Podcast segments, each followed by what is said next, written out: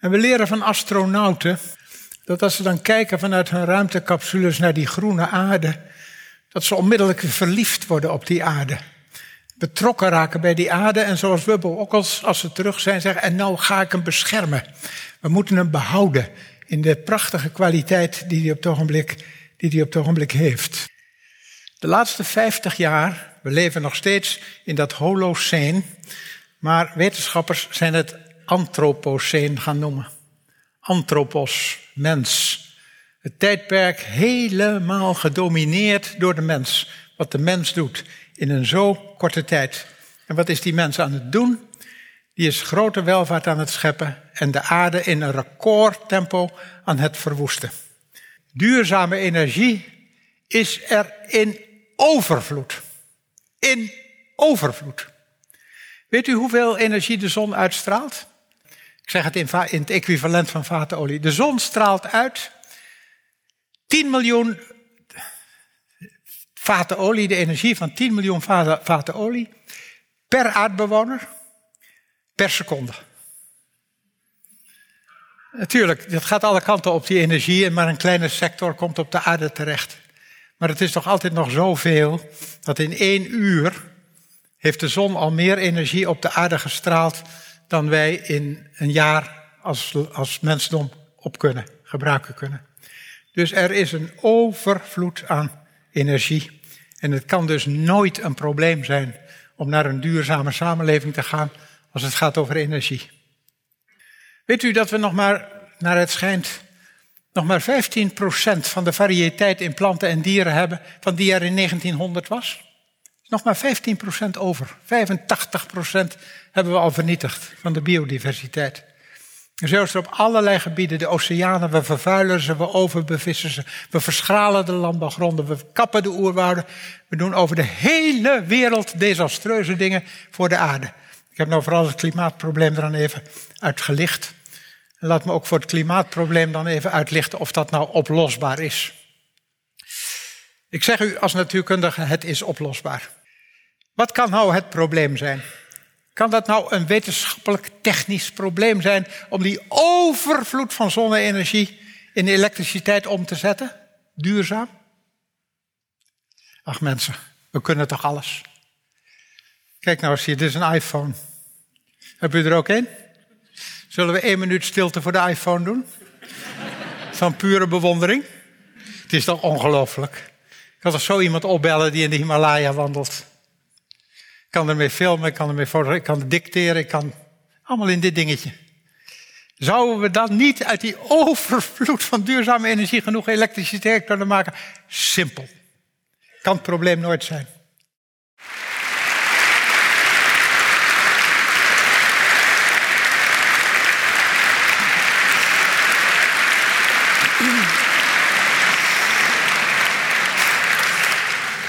Ja, onze aarde. We hebben daar ook nog uh, hierachter nog een foto. Ge... Blue Marble is dit. Een van de eerste foto's van de aarde in zijn totaliteit. Kunt u zich nog herinneren dat deze foto de wereld rondging? Ik geloof het wel, ja. Ja. Komt mij al bekend voor. Ja.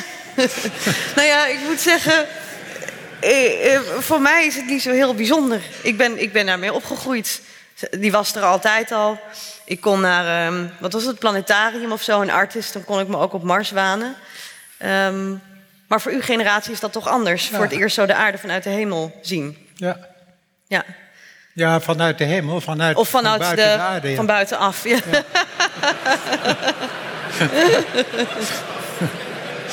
Ja. ja, we zijn van Radboud Reflex, hè? Katholiek, uh, ja. Goed. Uh, um,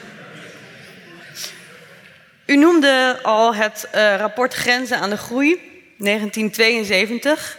Uh, u heeft ons ook meegenomen in de, in de ontwikkeling van kennis omtrent wat er allemaal aan de hand is.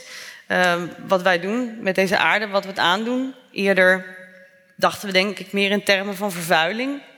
Zagen we wat we waar vervuilden.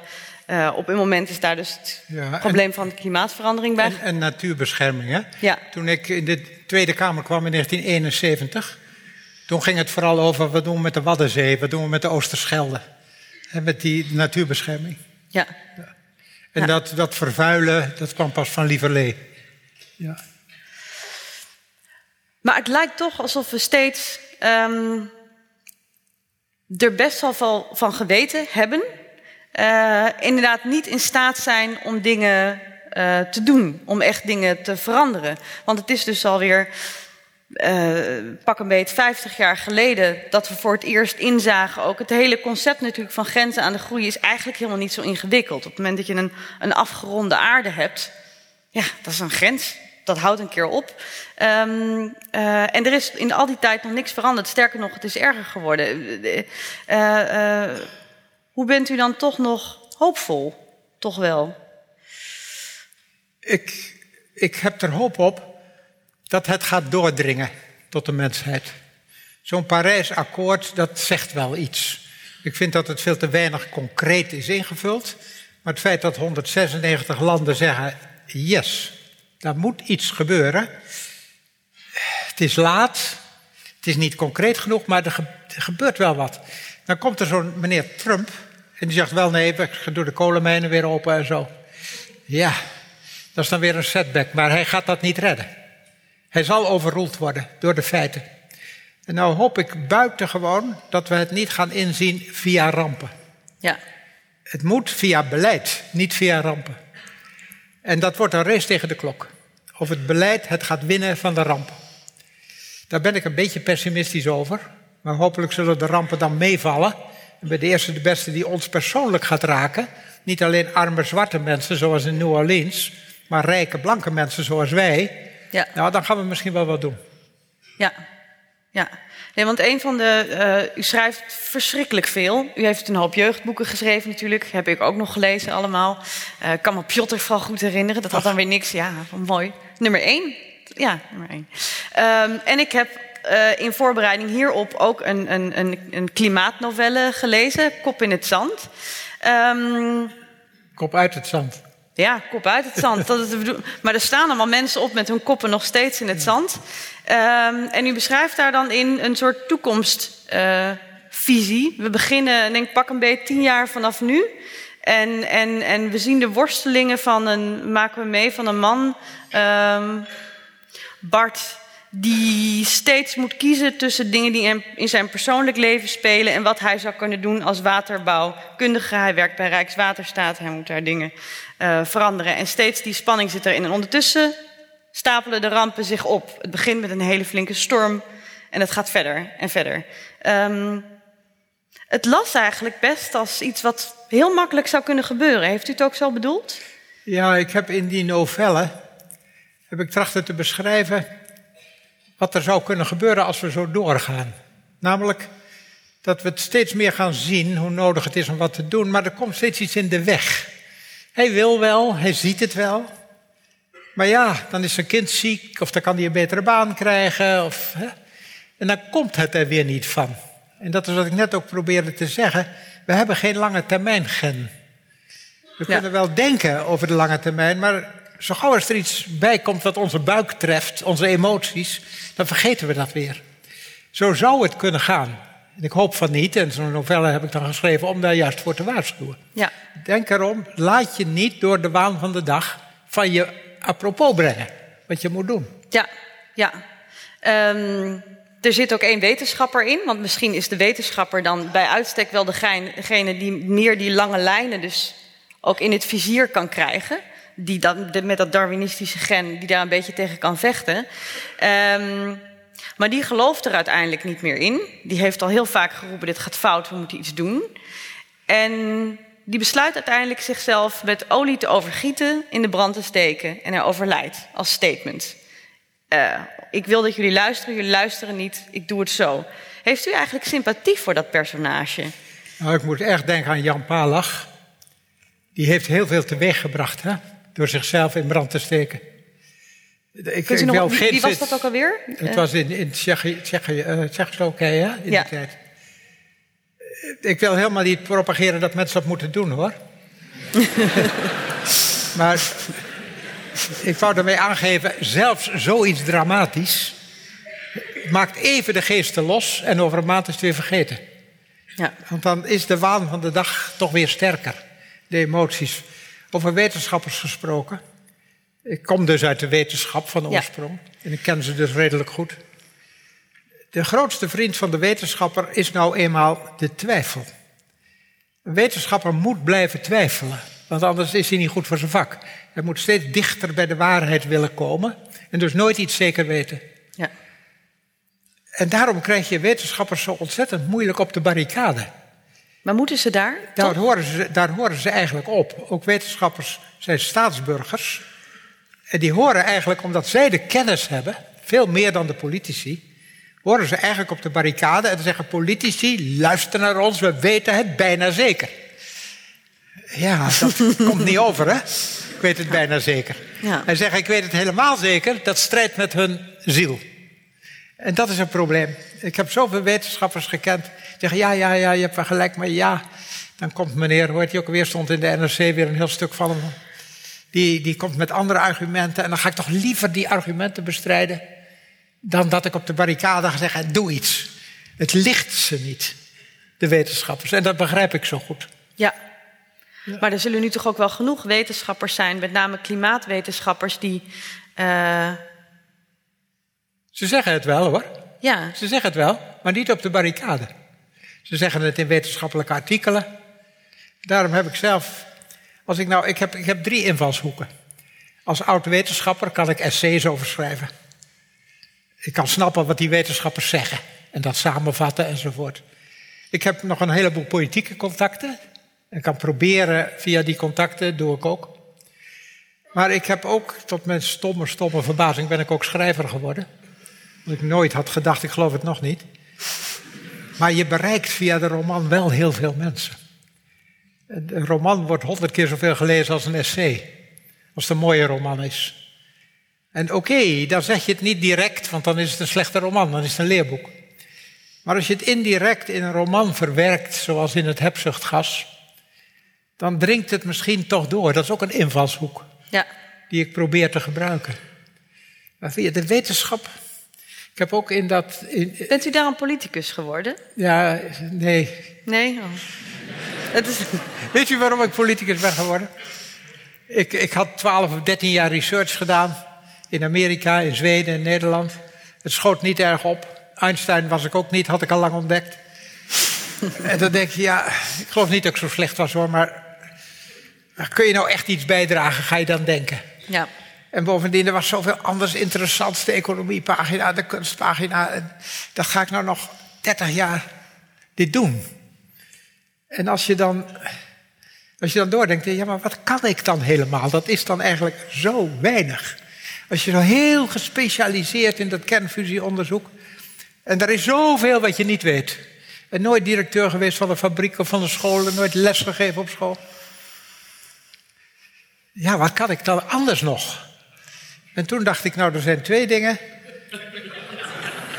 Waar iemand. Onthoud het goed, dames en heren, kan u te pas komen. Er zijn- in het leven twee dingen waar nooit naar een diploma wordt gevraagd: de politiek. Ik heb zo'n beetje alle politieke functies nadien gehad. Er is nooit één keer om een diploma gevraagd. En, en een uitgever, die vraagt ook niet om een diploma. Die wil een manuscript zien. En mijn vrouw die had al jaren geroepen: schrijf nou eens al die verhalen die je vertelt eens op. En, ik zei, "Ah." en toen dacht ik: nou ja, misschien moet een mens toch beter naar zijn vrouw luisteren. dus toen heb ik dan maar dat gedaan. Ja, En toen was ik ineens na korte tijd tot mijn stomme verbazing politicus en schrijver. ja, ja. Het leven kan zo gek lopen. En zo, het kan zo gek gaan. Ik wist, ik ga uit mijn vak. En ik had een mooie baan. Maar die werd niet bewaard. In die tijd. Als ik in de politiek ging. Ik zeg, ja, ik heb vier kleine kinderen. En straks zit ik, dan val ik eruit. Dus toen ben ik nog de lesbevoegdheid gaan halen. Ik ben gaan hospiteren. Om les te kunnen gaan geven op de middelbare school. Als ik uit de politiek zou vallen. Nou, wat gebeurde er? Ik kwam tiende op de lijst. En we haalden elf zetels. Anderhalf jaar later stond ik zesde op de lijst en we haalden zes zetels. het had zomaar anders kunnen lopen, Ja. het leven. En dan was u les gaan geven. Dan was ik les gaan geven, dan weet je niet wat er dan Nee. gebeurd was. Hè? Ja. Ehm, ik, we gaan zo een, een, een stukje van een documentaire uh, kijken. Ik uh, noemde hem net al, een mooie lange titel. How to let go of the world and love all the things climate can't change. Van Josh uh, Fox. Um, want nou, we zijn nu nog vrij blij en hoopvol, maar ik, ik zelf stemde dit mij behoorlijk droevig. Uh, ik ben benieuwd wat het met, met u doet en met u. En dan gaan we daarover uh, verder praten. Dus uh, hij mag beginnen. In 2009. The world was supposed to come together and solve the problem at the International Climate Conference called COP. the conference of the parties. But that's not what happened. Talks devolved, nations fought, no one could decide what to do. The one thing that they did decide was that we were going to try as a world to keep climate change to 2 degrees Celsius, but there was no binding agreement about curtailing emissions. Then I learned something startling. The carbon dioxide that's in the atmosphere now will continue to warm the Earth for the next several decades, no matter what we do. We've already warmed the climate by about a degree Celsius we probably have another half a degree Celsius in the pipeline already. We've put enough heat into the oceans, we've put enough greenhouse gases into the atmosphere, and if you add that up, that's a half a degree that's committed plus one degree that's already happened. That's one and a half degrees Celsius out of two degrees.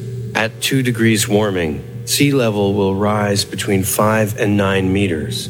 Most of the world's populations most of the world's cities are on coastlines. Here's what New York City looks like at seven meters of global sea level rise. We lose the harbor in San Francisco, and the Central Valley becomes an inland sea. Here's Boston, Philadelphia, Washington, D.C. Here's Florida, Shanghai. The list goes on and on. An Earth that warms by two degrees would force everyone who lives on coastlines to move. Where are all those people going to go? As environmentalists, we've been talking for decades now about saving the planet. But as I think about it, the planet's probably going to be around for some time. What, what's at stake now is, is civilization itself. I don't think civilization can survive the melting of the Greenland ice sheet and the associated rise in sea level. I mean, we'd be looking at hundreds of millions of rising sea refugees. The east coast of the United States would be very vulnerable to even a three foot rise in sea level. But it's not just the initial rise itself, but the realization that if that happens, that's only the beginning. Greenland and West Antarctica together, it's about 39 feet. So we'd have a world where the land base would be shrinking and the population presumably still growing and enormous stresses on systems as millions of rising sea refugees cross national boundaries creates unimaginable stresses. The big polluters are already putting your bodies on the line. You have a bunch of muddied interests who have a big monetary stake in the status quo. They don't care the status quo is an airplane pointed straight down and accelerating. It's, it's their airplane, and they don't want anybody to bail out of it. The big polluters who are selling you carbon based fuel only want one thing everything. I also learned that two degrees is not just a limit, it's an average. It's an average, right? But it combines the temperature data we have from thousands of stations for a year Desmond Tutu said for Africa, a two degree target means three degrees warming, 3.5, four degrees warming. And he says if you agree to two degrees, you agree to cooking our continent. In daily temperatures of 45, 48 degrees Celsius, agricultural life in a rural community would cease. My worst fear is that we've seen the veritable tip of the iceberg. The unprecedented drought we're seeing in California is likely symptomatic of far worse drought over an exceedingly larger part of the world. We are seeing more intense hurricanes driven by warmer ocean temperatures. Superstorm Sandy is a harbinger of what's to come. We'd be looking at increased extreme weather, like the swarms of tornadoes that hit the Midwest in 2011 or the polar vortex, the circle of Arctic air that spun out of control in 2014 and 2015, creating record snowfalls in Boston and New York. And these were not the only effects that were happening right now. Coral reefs experienced the worst bleaching incident in history, one step on the way to death. The cause? A warming ocean. We're literally seeing the loss of habitats, the migration of habitats at a rate that these species just can't keep up with. Species are moving towards the poles, or if they live on mountainsides, they're moving up the mountains to try to stay in the envelopes of their thermal tolerance. If you look at endangerment rates, how many mammals are considered endangered, it's, it's about a quarter. And if you look at the rate in a which. A quarter of all mammals are considered endangered Yes, right now. yes. And that Australia has invented new colors for their weather map because it never been that hot before. Lots of projections on crops. We can only imagine food insecurity skyrocketing. The failure of the Russian grain harvest, or the failure of the Texas winter wheat harvest, or the worst flooding in history in Pakistan, Australia, Texas, Vermont, Turkey, or the worst droughts in history in the Middle East. Syria experienced its worst drought ever, five years of no rain. And when farmers protested the uneven distribution of aid, the authoritarian Assad regime put many of them in prison, setting off the Syrian civil war, the world's first climate change civil war. And now Syrians and Mideast refugees swarming across European boundaries. Four star generals are telling us that climate change is our greatest potential national security threat. And I learned that in 2011, the U.S. House of Representatives voted 240 to 184, defeating a resolution that simply said climate change is occurring, is caused largely by human activities, and poses significant risks for public health and welfare. That's it. Just an acknowledgement of the science. And that the fossil fuel giants, the Koch brothers, plan to spend nearly $1 billion in the 2016 presidential election. Maybe that's why every single Republican candidate denies the fossil fuel connection to climate change. And all of this is happening in plain sight. There are thousands of climate scientists and climate analysts and political analysts who know this beyond a shadow of a doubt. But even today, science and politics are at odds. In Paris at COP21 in 2015, 200 nations came together and signed an unprecedented climate deal. But the emissions targets set in Paris are nowhere near enough. They still set the world on track to warm by 3.5 degrees, prompting some scientists and analysts to say that Paris was actually a step backwards from the 2 degree target set in Copenhagen, especially dire considering that Lester Brown said, If we want to save the Greenland ice sheet, then you're looking at an 80% cut by 2020. 2020 to stave off the melting of the Greenland ice sheet. How are we going to reduce emissions by 80% when what's actually happening is that we are increasing emissions? And the fossil fuel industry right now is expanding with hundreds of gas fired power plants and thousands of miles of frack gas pipelines proposed and an expansion of offshore drilling in the United States.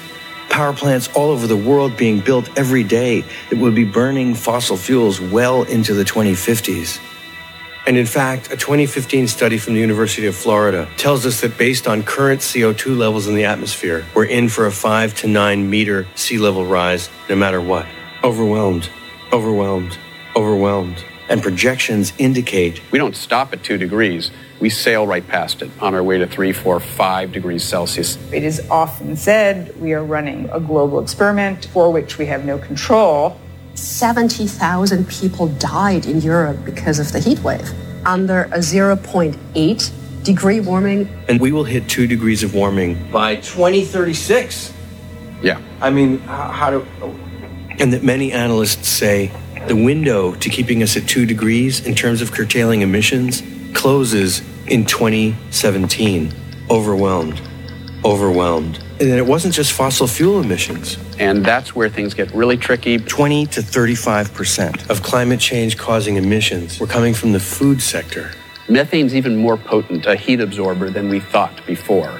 Americans eat nine ounces of meat per person per day. That's unprecedented in human history. In other words, a major overhaul of every human system politics, food, energy, transportation, media, and all in the next three to four years. I don't know about you, but I'm about ready to watch a few cat videos right now.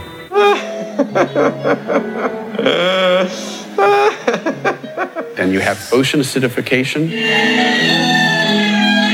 The same CO2 we're putting into the atmosphere is seeping into the oceans and acidifying them and literally dissolving creatures like shellfish that make calcium carbonate skeletons. The oceans are, are now 30% more acidic than they were at the start of the Industrial Revolution. If you talk to marine scientists, the ramifications are potentially, you know, the list is almost endless. At 2 degrees warming, 30 to 50% of all the species on the planet would go extinct, overwhelmed, can't think, and that right now, the forecast for the forests of the American West, in the Grand Tetons, in Colorado, Wyoming, New Mexico, Utah, Montana, that we were watching these ecosystems collapse under the weight of climate change.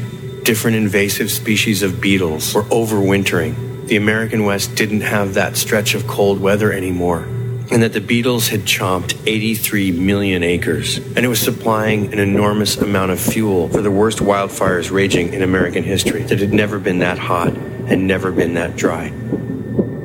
Sometimes when I talk uh, about climate change, when I give a public lecture, I will show the uh, four horsemen of the apocalypse to the audience. And the reason I do that is that each of the horsemen make an appearance in the impact of climate change. War, because of increased competition for diminishing resources, famine, especially in tropical regions. Then you have human health, the increased uh, spread of uh, tropical diseases uh, into higher latitude regions, the absence of a, of a killing frost. Um, will allow uh, many tropical diseases like malaria, dengue uh, fever to. That's when I realized I was beginning to think it was too late. Too late for the coastlines. Too late for New York City. Just too late. So, yeah, whether it's which horseman is that? Uh, that's that's that's uh, uh, uh, pestilence and, and and and death. Pestilence and death. Yeah.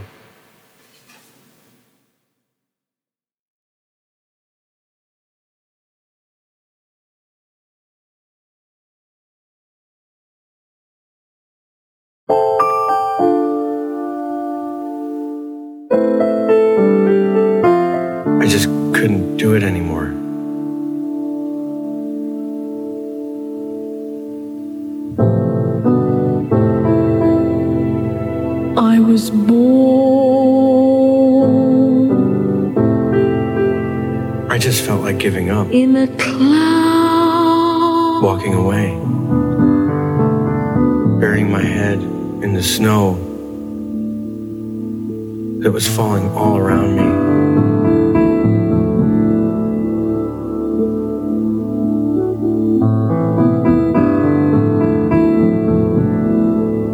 It was just too much. I felt like letting it all just float away. Now I am falling. quitting this mission, becoming just another dot on the landscape, insignificant, unable to do anything. Look up and you'll see me. Just let it all go.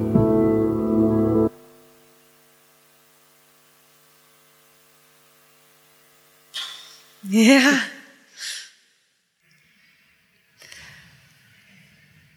Heeft u dat gevoel ook wel eens? Eh, ja, Laat eh, maar. Uit, uit de film van DiCaprio, hè? althans heel veel. Nou, het lijkt er heel erg op. Ja, het is een andere film, maar het lijkt erop. Eh, ja, eh, ik denk ook soms zo. Als ik al die dingen lees, dan denk ik. Maar er zijn toch ook weer dingen waar ik hoop aan ontleen. Bijvoorbeeld dat we op wetenschappelijk gebied ongeveer alles kunnen. Als nou echt tot ons doordringt, zo zal het gaan als we niet handelen. En daar kun je donder op zeggen, zo gaat het als we niet handelen. Maar anderzijds, stel dat de wetenschap zegt, en nou gaan we echt iets doen, gesteund door bevolking en politiek, we gaan de CO2 uit de lucht halen. Ja. Dan vinden we er een manier op om dat te doen. Als we dat willen, dan doen we dat. Je moet vaak denken aan, aan Pearl Harbor in 19, 7 december 1941. Het Japanse leger viel Pearl Harbor aan. En dat weten we allemaal nog uit de geschiedenis. Ik weet het nog uit herinnering. De volgende dag zei de Amerikaanse president per decreet. En nu Ja. wordt Amerika een oorlogsindustrie. Nu gaan wij geen ijskasten meer maken, maar tanks. En die had het zo voor elkaar. Waarom? Omdat de bevolking zei: ja, daar heb je gelijk aan. Ja. Dat moet gebeuren. Als we zoiets zouden doen, zeggen en nu gaan we het aanpakken. En de hele bevolking zegt, daar heb je gelijk aan, dan redden we het nog. Dat is wat ik denk. Ja. Want we kunnen bijna alles. Technisch. Ja, dat is niet het probleem. Maar het is ook heel zwaar, dit, hè? Want ja, maar wat moeten we dan. Maar wie moet het dan doen, hè? Dus, Ja, dus we moeten het samen, we moeten het allemaal tegelijk doen. Ik heb in dat, in dat boekje, in die novelle Kop uit het zand, heb ik beschreven wat ik denk dat er gaat gebeuren als je niet uitkijkt. Dan gaan wij klimaatvluchtelingen gewapenderwijs tegenhouden. Als het om ons eigen belang gaat, dan zullen we niet schromen. Dan gaan we ze met wapens tegenhouden. Ja. Want zoals hier in die film te zien is, ook Syrië-probleem is al een klimaatprobleem. In Syrië was aan het verwoestijnen al vijf jaar. Mensen gaan naar de stad, grote spanningen. Had al veel met klimaatverandering te maken. Ja. Als het erger wordt, dan, dan zou er toch een moment moeten komen dat we bij zinnen komen. En dat al die buikgevoelens, die emoties, eh, hier en nu voor ons kind zorgen, wat we allemaal willen, emotioneel, we zijn mensen. Dat dan toch dit verstand gaat zegevieren. En zeggen, ja, dat kan zo niet. En dan kunnen we het oplossen. Want we kunnen alles, Ja. bijna. ja, we konden ook richting de maan en dan dus Ja, vanuit de buurt daar terugkijken naar ja we, aarde. kunnen, we kunnen echt, we kunnen zo ontzettend veel als we willen. Moet je kijken wat we in 50 jaar, ik heb nou beschreven hoe we de wereld zijn gaan verwoesten. Maar ik had ook een lezing kunnen houden over de ongelooflijke prestaties die we geleverd hebben in Ja. 50 jaar. Eh, als we dat nou eens even combineren. Ja. ja, we gaan naar de jeugd. Oké. Eh, we hebben, we hebben eh, drie onderstudenten uitgenodigd om een, een column te houden. ehm, waarin zij hun hoop voor de toekomst uitspreken. En ehm, die, daar gaan we naar luisteren en daar gaan we het over hebben. Eh, ik nodig graag de eerste columnist uit om naar voren te komen.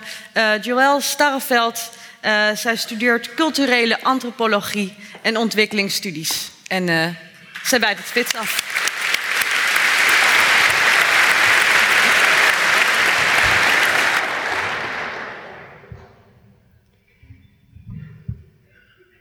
Hoop.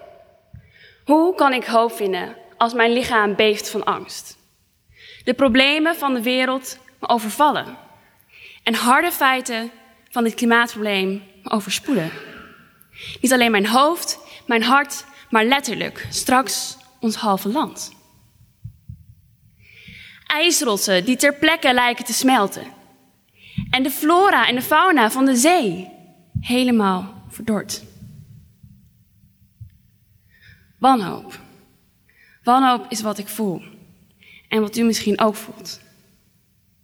Maar juist die wanhoop, onze wanhoop, geeft mij hoop. Want wanhoop betekent dat we ons realiseren en dat we erkennen er is een probleem. En dat we ons realiseren er moet een oplossing komen.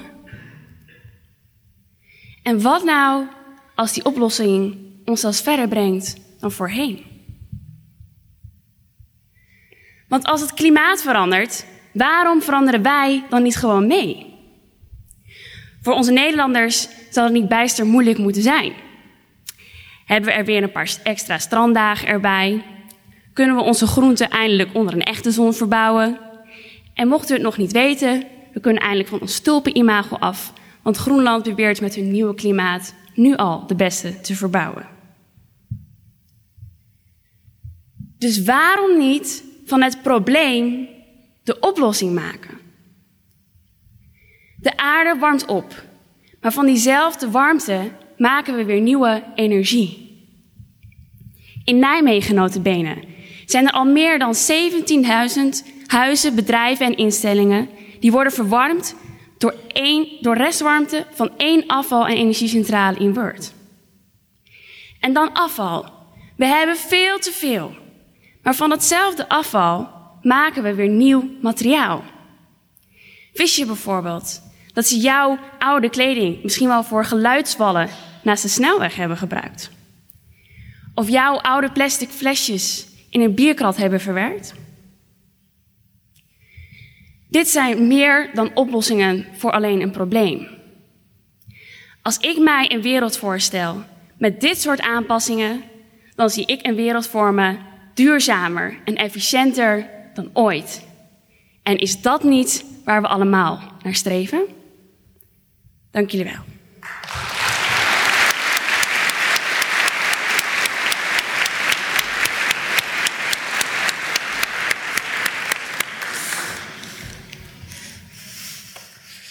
Ja, Hoopvol, hè? hoopvol ja. Hoopvol. A, ze herkent het probleem. Ja, En B, ze wenst een oplossing. En denkt dat die kan. ja. Maar daar zit dus iets in. En de erkenning van het probleem is dus heel belangrijk. Misschien ook wel de erkenning van al die gruwelijke feiten... die we dan nog in die documentaire weer opgesomd zien... eh, die u ook gegeven heeft. Dat is dus heel belangrijk. Het paard in de bek kijken. Ja, wat we de oceanen aandoen, wat we de koraalriffen aandoen, wat we de oerwouden aandoen. Dus het is echt ernstig. Maar als je het, als je het maar herkent, dan ga je denken over oplossingen. Er zijn innovatieprijzen en zo van ondernemers, daar kan ik van genieten. Hoe die allemaal weer nieuwe dingen bedenken. Ondernemers zijn zo creatief vaak. Ja, Maar geef ze een gelijk speelveld. Daar kunnen ze op opereren. Als ze moeten concurreren tegen subsidies in de verkeerde richting, dan worden ze ontmoedigd. ja. Maar ik, ik vind het toch wel moeilijk om, om, om aan te zien zelf, moet ik zeggen. Eh, eh, ik vind het vaak moeilijk om hierover na te denken. Vooral ook omdat ik me dan... ehm, bedoel, wat is mijn rol daarin? Ik doe natuurlijk mijn best om hè, verantwoord te leven en duurzaam en alles. Maar ehm, volgens mij zijn we hier allemaal in de zaal er ook wel voor doordrongen dat wij... ehm, eh, ook, ook als we minimalistisch proberen te leven, nog een behoorlijk grote stempel drukken. En een behoorlijke. Ehm, en dat proberen te doorzien en je leven al te veranderen voordat je gedwongen wordt door orkanen, watersnoodrampen, et cetera, is best lastig. Ook omdat het nooit helemaal duidelijk is wat precies jouw rol is in het geheel. Het, het is natuurlijk ontzettend lastig om als individu te denken: wat moet ik nou? Maar er zijn toch twee dingen die je in ieder geval kunt doen. Eerste is dat wat u zegt, zelf op een duurzame manier leven. Meer lopen, meer fietsen, minder autorijden of een elektrische auto kopen of enzovoort. Minder vlees eten. Want ten eerste helpt dat een heel klein beetje. En ten tweede straal je het uit naar je familie, naar je buren. Dus dat helpt. Ja, Het tweede wat je kunt doen is, er zijn nu binnenkort verkiezingen. Iedereen moet stemmen op de partij die hem het beste ligt. Want het gaat ook over buitenlands beleid en het gaat over weet ik wat. Over defensie en over. Maar je kunt wel, als je de partij van je keus hebt bepaald, op de groenste kandidaat van de lijst stemmen. Neem de moeite om uit te vinden. Iedere partij heeft groenere en minder groene kandidaten. Mensen die meer begaan zijn hiermee en minder. Ik stem daarop. Als dat consequent gebeurt, dat gaat in Den Haag opvallen hoor. En mensen willen ontzettend graag herkozen worden. Dat gaat opvallen. En dan geef je signalen naar de politiek. ja. Het is niet veel, maar dat kun je toch minstens doen als individu. Ja, maar het moet dus in die zin begint dan, dus als ik mijn handen een beetje zo eromheen zou doen, een beter milieu begint bij jezelf. Die vlieger die gaat dan op. We Een zullen beetje, ieder voor zich. Een beetje. Ja, Uiteindelijk zijn ook de wetenschap moet meer doen. De wetenschap moet veel indringender aan de politiek vertellen wat ze weten uit zo'n film. Eh, het bedrijfsleven kan wat doen. Er zoveel mogelijk. Er zijn heel veel bedrijven hoor, die het al doen. Die al duurzaam willen zijn. Gemeentes kunnen iets doen. Zichzelf doelstelling. In 2030 zijn we, we energie-neutraal. Iedereen kan wat doen. Maar uiteindelijk is het toch de politiek. En ik. Politiek leiderschap is zo belangrijk. Leider, er functioneert niks zonder leiderschap. En je, daar heb je een leider nodig en daar ben je zelf de leider. Maar overal is leiderschap nodig. En in de politiek hebben we het zo mooi geregeld. Neem dat leiderschap. Zie je verantwoordelijkheid. Vertel het aan de bevolking. Ja. Start dingen dat de bevolking zich bewust wordt. Ja, dit gaan we doen. Dit hebben we ervoor over. En we zeuren niet over dit kost ons welvaart. Er valt reuze mee. Maar ziet u dat genoeg? Kijk Ja. naar Scandinavië. Die zijn voor 50% duurzaam al. Het, het prima samenwerking tussen overheid en bedrijfsleven. Ik heb er een jaar gewerkt in 65, 66. Vooral om daarnaar te kijken. Hoe is die samenwerking? Ja. Wetenschap, politiek, bedrijfsleven. Het kan. Je kunt veel meer doen. Ik ga niet vertellen op welke partij u moet stemmen. Nee. We hebben daar wel een idee over. Maar, ja. Nou, er zijn meerdere goede. Ja, ja. Goed. Eh, ik nodig graag een, ehm, een tweede columnist uit, eh, Casper Savarlou. Ehm, hij is student filosofie en kunstmatige intelligentie.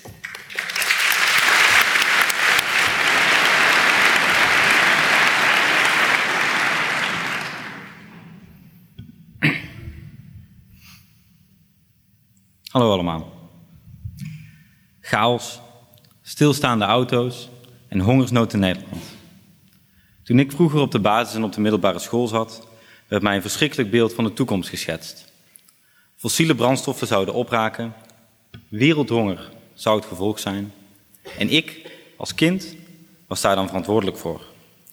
Want ik mocht dan op een website berekenen hoeveel CO2 ik allemaal wel niet uitstoten en wat daar de gevolgen van waren.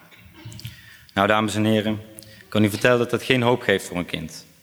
Het is eigenlijk meer een soort van reïncarnatie van de erfzonde, alleen dan geseculariseerd. Zo'n beeld van de hel op aarde is echt angstaanjagend. En het probleem van zulke angst is dat het ons blind maakt. En juist wanneer we bang zijn, moeten we helder kunnen zien. En daarom wil ik jullie even meenemen naar twee klimaatvoorspellingen. En dan kunnen we kijken hoe dit ging en eh, hopelijk eh, daar hoop uit halen. Ik dank hiervoor aan eh, de filosoof Epstein, aan wie ik deze heb ontleend. Nou, het eerste voorbeeld is Paul Ehrlich. Dat is een man die heel bekend is in de ecologie. Die heeft zelfs een prijs gewonnen voor de ecologie die gelijk staat aan de Nobelprijs in die sector. En hij zei dat er catastrofale gevolgen zouden zijn van vervuiling en klimaatverandering. Hij zei zelfs in de jaren 70: If I were a gambler, I would take even money that England will not exist in the year 2000. Maar ja, zelfs na de Brexit, Engeland bestaat nog steeds. Of neem het boek The Limits of Growth, waar u eh, ook naar refereerde, Grenzen van de Groei. Ook een bestseller. Eh, Er zat state-of-the-art onderzoek achter. En het had een gigantische invloed op de politiek. Nou, daarin stond dat de olie in 92 op zou raken en het natuurlijke gas in 93. Maar ook dat bleek onwaar. Dat kunt u allemaal zien bij het tankstation. En zo blijkt, we kunnen zelfs steeds meer olie en gas halen uit plekken waarvan we eerst dachten dat het helemaal niet kon. De menselijke inventiviteit bleek toch groter. Kunnen we hier nou hoop uit halen? Nou ja, deze voorspellingen zijn niet uitgekomen, dames en heren. We zijn er allemaal nog. Is dat niet geweldig? Er is geen hongersnood in West-Europa. We kunnen nog steeds naar de supermarkt. We hebben nog steeds olie. We hebben nog steeds gas. En we kunnen nog steeds op vakantie naar Engeland.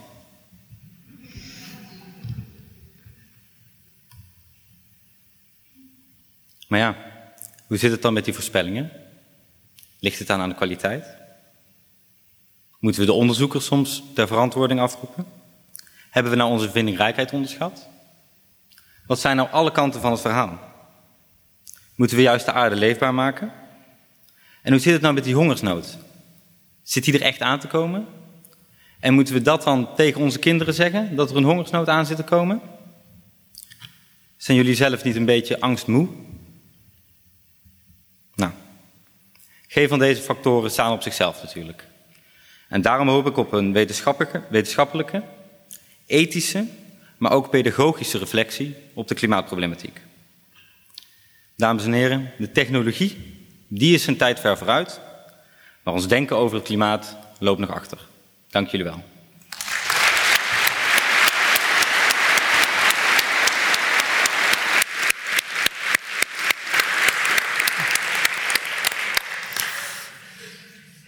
Ja, zijn we niet angstmoe? Wordt het niet tijd voor een meer hoopvolle benadering, inderdaad.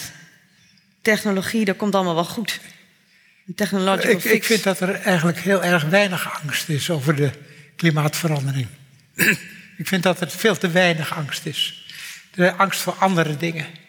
Het populisme, wat op het ogenblik zo op geld doet, zit een behoorlijke angstfactor in. Angst om te verliezen wat je hebt. Angst om die toegenomen rijkdom niet te kunnen bewaren. Angst dat vreemdelingen ons zullen overstromen. Dat onze eigenheid aangetast zal worden. Ik denk dat populisme daar voor een heel groot gedeelte uit te verklaren is. Niet uitsluitend, maar grotendeels. Terwijl, het bleek nog pas uit een enquête. Als je tegen mensen zegt, wat is nou het grootste probleem? Dan zegt maar 2% wat we de aarde aandoen. Ja. Maar 2%. Dus daar is de angst niet groot voor. Ik zou hem wel graag wat groter zien. Ja, ja, misschien is het dan een lokaal fenomeen. Dat weet ik niet. Ik, niet Ja, ik- en, en mensen die, die zich bewust zijn, zoals deze spreker, die is er Ja. zich van bewust, die denkt daar natuurlijk over. Maar heel veel mensen denken er niet over, ze weten het niet. Kun je ze ook niet kwalijk nemen, ze weten het niet. Mensen worden er veel te weinig mee geconfronteerd wat er aan de hand is. En waarom? Ja, er zijn zoveel dingen die in de, in de plaats komen. Er zijn andere problemen. We zitten Ja. met de vluchtelingenproblemen, we zitten met de overbevolking, we zitten met, eh, weet ik veel. Ja, maar kan dat er ook niet mee te maken hebben dat je van bepaalde problemen die nu spelen, ook mm, opkomend nationalisme bijvoorbeeld, dan heb je nog het idee dat je het op kan lossen door bijvoorbeeld grenzen dicht te gooien. Terwijl voor dit probleem natuurlijk geldt dat dat een stuk minder voor de hand ligt en dat dat dat ook aantrekkelijker maakt om het daarom wat verder van je af te houden. Of dat het, dat het moeilijker is om er überhaupt over na te denken of om het tot Ja. je door te laten dringen. Het is enorm grootschalig. Ja. En het is enorm internationaal. Toch kun je best wat doen hoor. Als je, wat ik straks zei, als je de klimaatconferentie concreet zou invullen en zeggen, als, als nou die regeringsleiders thuis waren gekomen uit, uit Parijs en hadden gezegd, hebt u het allemaal goed gehoord? Wij gaan de temperatuurstijging beperken tot 2 graden. Dat kan alleen maar als de grote olieproducenten gaan investeren in duurzaam in plaats van in olie. Ja. En dat gaan wij dus met ze afspreken. Shell en Esso, en, hebben jullie het allemaal goed gehoord? Dit hebben wij namens onze bevolking besloten. En dus gaat u volgend jaar 20% van uw investeringen doen in duurzaam. Het jaar daarna 30, het jaar daarna 40. Spreken we goed af, wie het niet doet, diens olie komt er niet in. Regeringen schijnen totaal vergeten te zijn dat ze die macht hebben. Dat ze dat kunnen doen als ze dat willen. Dat Ja. bedoelde ik toen ik zei: de overheid is zijn verantwoordelijkheid vergeten. Die zouden dat kunnen doen. Ja, maar is zoals, het- zoals Roosevelt het deed na Pearl Harbor. En, en zolang we dat niet doen, gaat het niet gebeuren. Want dan is die directe winsten die je kunt maken morgen en overmorgen, die zijn nou eenmaal, zeggen mensen, dat willen we doen. Dus daar is dwang voor nodig. En die dwang kan alleen maar uit overtuiging komen. En dat moet een regering doen namens ons. En als hij het niet doet, dan moeten we hem wegstemmen. Ja. Zo werkt het systeem. Maar we doen het niet. En we gaan het wel doen als de nood nijpender wordt. Maar komt daar dat vertrouwen dan ook de hoek om kijken? Dat, dat, dat we niet meer zo, ik weet het niet, dat je als burger ook het een beetje opgegeven hebt. Je denkt, ja, ik denk dan ook, ja, god, in Parijs liepen natuurlijk liep ook vast allemaal lobbyfiguren rond. Ja, en, ja. eh, en daar liep de markt ook en die hielden het tegen, tegen, tegen. Ja, dat is ook Eh. zo. Er zijn allerlei bewijzen van dat zo gauw als iets in het- niet in het belang is van een multinational, dan wordt er een blik lobbyisten opengetrokken. Ja, En daar hebben ze geld zat voor, veel meer dan overheden. En daar kun je haast niet tegenop. Dus we hebben enorm stevige politici nodig. En, en ja, wat ik over dat vertrouwen. Het klinkt een beetje idealistisch hoor, maar. Het is toch zo'n prachtig systeem. We hebben verkiezingen. We zeggen tegen mensen, jongens, we vertrouwen jullie om ons vier jaar lang te regeren. Dat is nogal wat. Die gekozenen die horen vier jaar lang doordrongen te zijn van een soort heilig ontzag. Ik zit hier op basis van vertrouwen van de burgers. En wat betekent dat? Dat betekent dat bij iedere beslissing die ik neem, iedere wet die ik ga maken, hoor ik dezelfde vraag te stellen. Alle politici, welke partij ook, dezelfde vraag. Wat is rechtvaardig? En dan zijn de antwoorden verschillend. Dan heeft een socialist of een conservatief die verschillende antwoorden, maar de vraag is dezelfde. En daar hoort nu ook bij, wat is rechtvaardig voor ons nageslacht? Ja. Die vraag is erbij gekomen. Daar kun je verschillende antwoorden op geven. Maar als je die vraag steeds maar stelt, het ideologische debat, wat vind ik rechtvaardig? Dan gaat de bevolking je geloven. Zeggen dat meent hij. Hij stelt zichzelf steeds die eerlijke vraag. Hij doet soms iets waar ik niet mee eens ben, maar ik vertrouw hem wel. Ja. Op zo'n soort manier zou je het hele systeem weer meer vertrouwen kunnen geven. Als politici niet meer de ideologische discussie voeren op basis van die vraag, maar alleen maar het probleem oplossen, wat tegenwoordig in de politiek de mode is, dan, dat drinkt niet, dan denkt de bevolking niet meer, dit zijn mijn mensen die nadenken voor mij, ook over de toekomst. Ja. Ik vind het een beetje onthutsend dat zo weinig politici zich de vraag stellen, wat moeten wij met die snelle veranderingen? Als ik dat voorbeeld wat ik noemde, als ik over tien jaar verzorgd word door een robot, dat heeft heel veel mooie aspecten, maar ook bedenkelijke. Die vraag hoor je je te stellen. Hoe gaan wij dat aanpakken? Ja. Wat gaan we wel doen en wat gaan we niet doen? Als we zeggen, de technologie heeft iedereen self-supporting gemaakt. Dan hoor je, het heeft zijn eigen ijskast, eigen amusement. Je hoeft de deur niet meer uit. Je hoeft niet meer te vragen, gezondheidszorg, self-supporting. Dan hoor je de vraag te stellen, hebben we het, de mensen het individualisme niet te veel opgedrongen? Wie graag individualist wil zijn, heel erg voor. Ik ben het zelf ook. Maar lang niet iedereen wil zo'n individualist zijn. We moeten ons de vraag stellen, we hebben een maatschappij. Maar is de maatschappij nog wel een samenleving? Dat is een veel mooier woord. En dat, in zijn letterlijke zin, de mensen willen samenleven. We zijn geen individualisten tot in het uiterste. Ja. We horen bij elkaar. Wat betekent dat voor oudere mensen? Er is nu een prachtig initiatief om te zeggen: geef oude mensen weer een zinvol bestaan. Ik ben het er heel erg mee eens. Ik ben ook voor uit vrije wil. Laat men, geef mensen de mogelijkheid, als ze oud zijn, om hun leven te beëindigen. Maar ik Ja. vind ook een pracht initiatief. Eerst zorgen dat de mensen wat ze nodig hebben om samen te leven. Dat soort fundamentele vragen vind ik dat de politiek zich veel meer moet stellen Ja. op het ogenblik. Om antwoord te geven op hoe komt het dat de samenleving zo aan het verharden is? Hoe komt het dat er zo weinig vertrouwen is? Dat we elkaar niet vertrouwen. Wat ik in de wereld draait door zei, dat je niet meer met een handdruk kunt zeggen: dit regel ik. Maar dat het met contracten moet. Dan hoor je die vraag hoor je te stellen en daar politiek over te praten. Ja, maar ook misschien wel breder dan dat, want u gaf in uw lezing ook aan, u had het over techniek, oké, maar we vergeten dat we niet over, alleen over techniek moeten nadenken, maar ook over de ethische component iedere keer. Dat, Ja. dat oké, er is sprake van versnelling, en dat wat vinden we er eigenlijk van? Dus dat we vragen naar rechtvaardigheid en ethiek, die zijn dan een beetje ondergesneeuwd geraakt. In hoeverre laten we ons de ethiek voorschrijven door de technologische ontwikkelingen? Ja, die doet er natuurlijk iets mee. En dat valt niet te verhinderen. Maar als je nou ziet dat kinderen geen boeken meer lezen, maar. Dat valt ook nog wel mee hoor. Ze lezen, zijn er ook nog wel die wel boeken lezen, maar toch gamen en twitteren. En... Oké, dat doet de techniek, maakt het mogelijk. Als dan de overheid toestaat dat ook de literatuurlijst op de scholen verdwijnt, dan geef je toe aan de techniek. Moet je dat doen? Die vraag moet je je stellen. Moet je dan niet wat je kunt doen als overheid om te zorgen dat er ook nog literatuurlijsten zijn en zo? Moet u als literator aanspreken? ja, Eh, daar moet je over nadenken, vind ik. En over discussiëren. ja. ja het schijnt dat, dat games, dat zijn hartstikke goed voor je. Maar ik weet uit persoonlijke ervaring dat Twitter is volgens mij heel erg slecht voor je. Facebook ook. Maar goed, die laten we even. Ik nodig graag onze laatste eh, columnist uit om eh, naar voren te komen. Eh Niek van der Pas, ook hij is student culturele antropologie en ontwikkelingsstudies.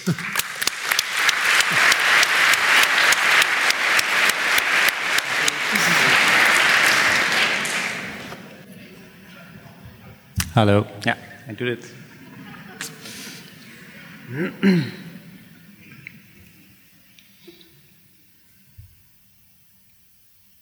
Het woon-werkverkeer per auto in New York City Dat gebruikt meer olie dan het hele continent Afrika bij elkaar. Als je dat zo hoort, hè? Dit, dit is een wetenschappelijk feit. En als je dat zo hoort, ga je dan niet een beetje schuldig voelen? Dat wij als, als westerlingen de wereld verpesten omdat we onze hebzucht niet in bedwang kunnen houden? Want dat is ook zo'n frame wat je heel vaak in reclames of uh, andere stickers, dat soort dingen ziet. Hè? Deze pinguïn die zit onder de olie omdat een of ander westers vuil boorbedrijf daar zit. Maar die manier van denken, die manier van denken van het is onze schuld, daar is iets fundamenteel mis mee. Onze schuld, daar kunnen we niks mee. Waar we iets mee kunnen, is onze verantwoordelijkheid. Want verantwoordelijkheid, dat impliceert dat we er iets aan kunnen doen. Verantwoordelijkheid betekent dat we helemaal niet hopeloos verloren zijn. Verantwoordelijkheid betekent dat wij als mensen in controle zijn. En het is cruciaal dat we deze verantwoordelijkheid nemen. Want wat je vaak ziet is uh, red de planeet. Ik was laatst nog in Londen en daar stond op alle prullenbakken. Help the environment. Maar de planeet, of moeder aarde, heeft onze hulp helemaal niet nodig. Het milieu als een soort van abstract ideaal, daar, daar kunnen mensen niks mee. Het probleem is dat als er een temperatuurstijging van 3 graden ontstaat, dat de mensheid daar dan de gevolgen van ondervindt. En dat diersoorten daar de gevolgen van ondervinden. Daarom is het zo cruciaal dat we die verantwoordelijkheid nemen. Het gaat niet om de planeet, het gaat om onszelf. Gelukkig nemen we die verantwoordelijkheid al. Wij, mensen, hebben CFK's verboden. Die chemicaliën die vroeger in koelkasten en spuitbussen zaten. En daardoor is het gat in de ozonlaag weer aan het dichten. Wij mensen zijn meer de trein gaan nemen, waardoor CO2-uitstoot aan het verminderen is. En de voorspelling op dit moment is dat het opwekken van energie uit zonnepanelen, of uit zonnekracht in het algemeen, in 2020 even efficiënt zou zijn en even uh, kostenefficiënt zal zijn als het opwekken van energie uit kolen. Dat is alleen mogelijk door techniek die wij mensen hebben gemaakt. Wij hebben die kracht en wij hebben die, um, de mogelijkheid om die mooie veranderingen te maken. En als we die mooie veranderingen die we al aan het maken zijn kunnen doorzetten, dan kunnen we een fantastische toekomst bouwen. Dank jullie wel.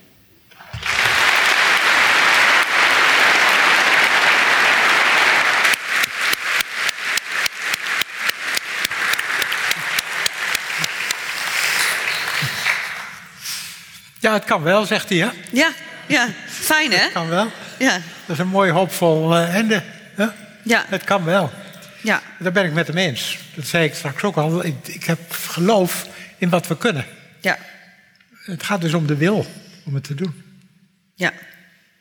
En het gaat inderdaad ook om verantwoordelijkheid. Hij maakt een duidelijk onderscheid tussen we moeten niet uitgaan van die grote schuld. Eerder, eerder ging het ook al om een soort seculiere erfzonde. Dus we moeten niet steeds gaan kijken hoe fout wij mensen eigenlijk zijn. Maar we moeten dan kijken wat onze verantwoordelijkheid is. Ja, Spreekt dat, dat vond ik heel mooi dat hij dat zegt.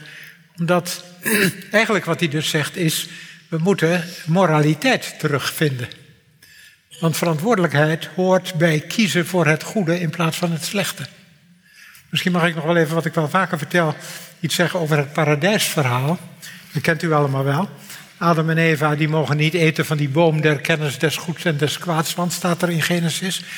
Ten dagen dat gij dat zult doen, zult gij zijn als God kennende goed en kwaad. Dat is nogal wat. Zeggen, dan zul je zijn als God, want dan ken je goed en kwaad. Met andere woorden, dat is een prachtige metafoor. Een mens wordt mens, van al die soorten die er zijn. En dan komt er een soort die het verschil gaat zien tussen goed en kwaad. Metafoor door die appel te eten. Wat is dus wat is essentieel aan mensen ten opzichte van alle andere organismen? Het verschil kennen en dus de verantwoordelijkheid hebben om te kiezen tussen goed en kwaad. Dat is precies wat moraliteit is. Ja. En als hij dus zegt, we moeten onze verantwoordelijkheid weer zien, dan zegt hij eigenlijk, laten we het weer eens over moraal hebben. En er is een hele hoop discussie over moraliteit verdwenen met de ontkerkelijking en zo. En het is toch nodig dat we dat, we, dat, dat hoort. Ons essentiële mens zijn, kiezen tussen goed en kwaad. Moeten we het over durven hebben. En zeker in verband met die klimaatproblematiek. Of in het algemeen, verwoesting van de aarde. Ja. Dan komen we er hopelijk wel. Als we er met de goede... Als we dan heel veel geluk hebben en het, uh, en het ook rigoureus gaan doen, ja. dan heb ik ook geloof in wat we kunnen. Ja. ja. Maar die ondernemers, die zitten allemaal op de twintigste verdieping van hun grote bedrijfsgebouwen. En daar is de lucht ijl. En daar komt heel veel van dat hebzuchtgas uit die gesteente. Ja. dus die mensen die zijn daar vreselijk verslaafd aan. En dan is de taak van die jonge mensen die is om die ondernemers beneden te krijgen. Dat valt niet mee.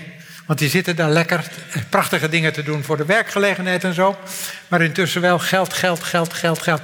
Hebzuchtgas. Hoe krijgen ze het nou voor elkaar, die jonge mensen? Doordat de oude president die zegt: jongens, er is één ding en dat vinden ze nog belangrijker. En dat zijn jullie. Jullie, de kinderen. Dus de kinderen van die ondernemers, die krijgen het uiteindelijk voor elkaar door die ondernemers te laten zien, er is iets nog belangrijker dan geld. Hun kinderen. Daar geloof ik in. Ik geloof dat u dat allemaal in u hebt. Kinderen zijn belangrijker dan wat dan ook. Dat is je verantwoordelijkheid. Dat is de toekomst. Dat is de pracht van het leven. Dat er mensen opvolgen. En we hebben ze een goede, vruchtbare, prachtige aarde na te laten. Gaan we doen.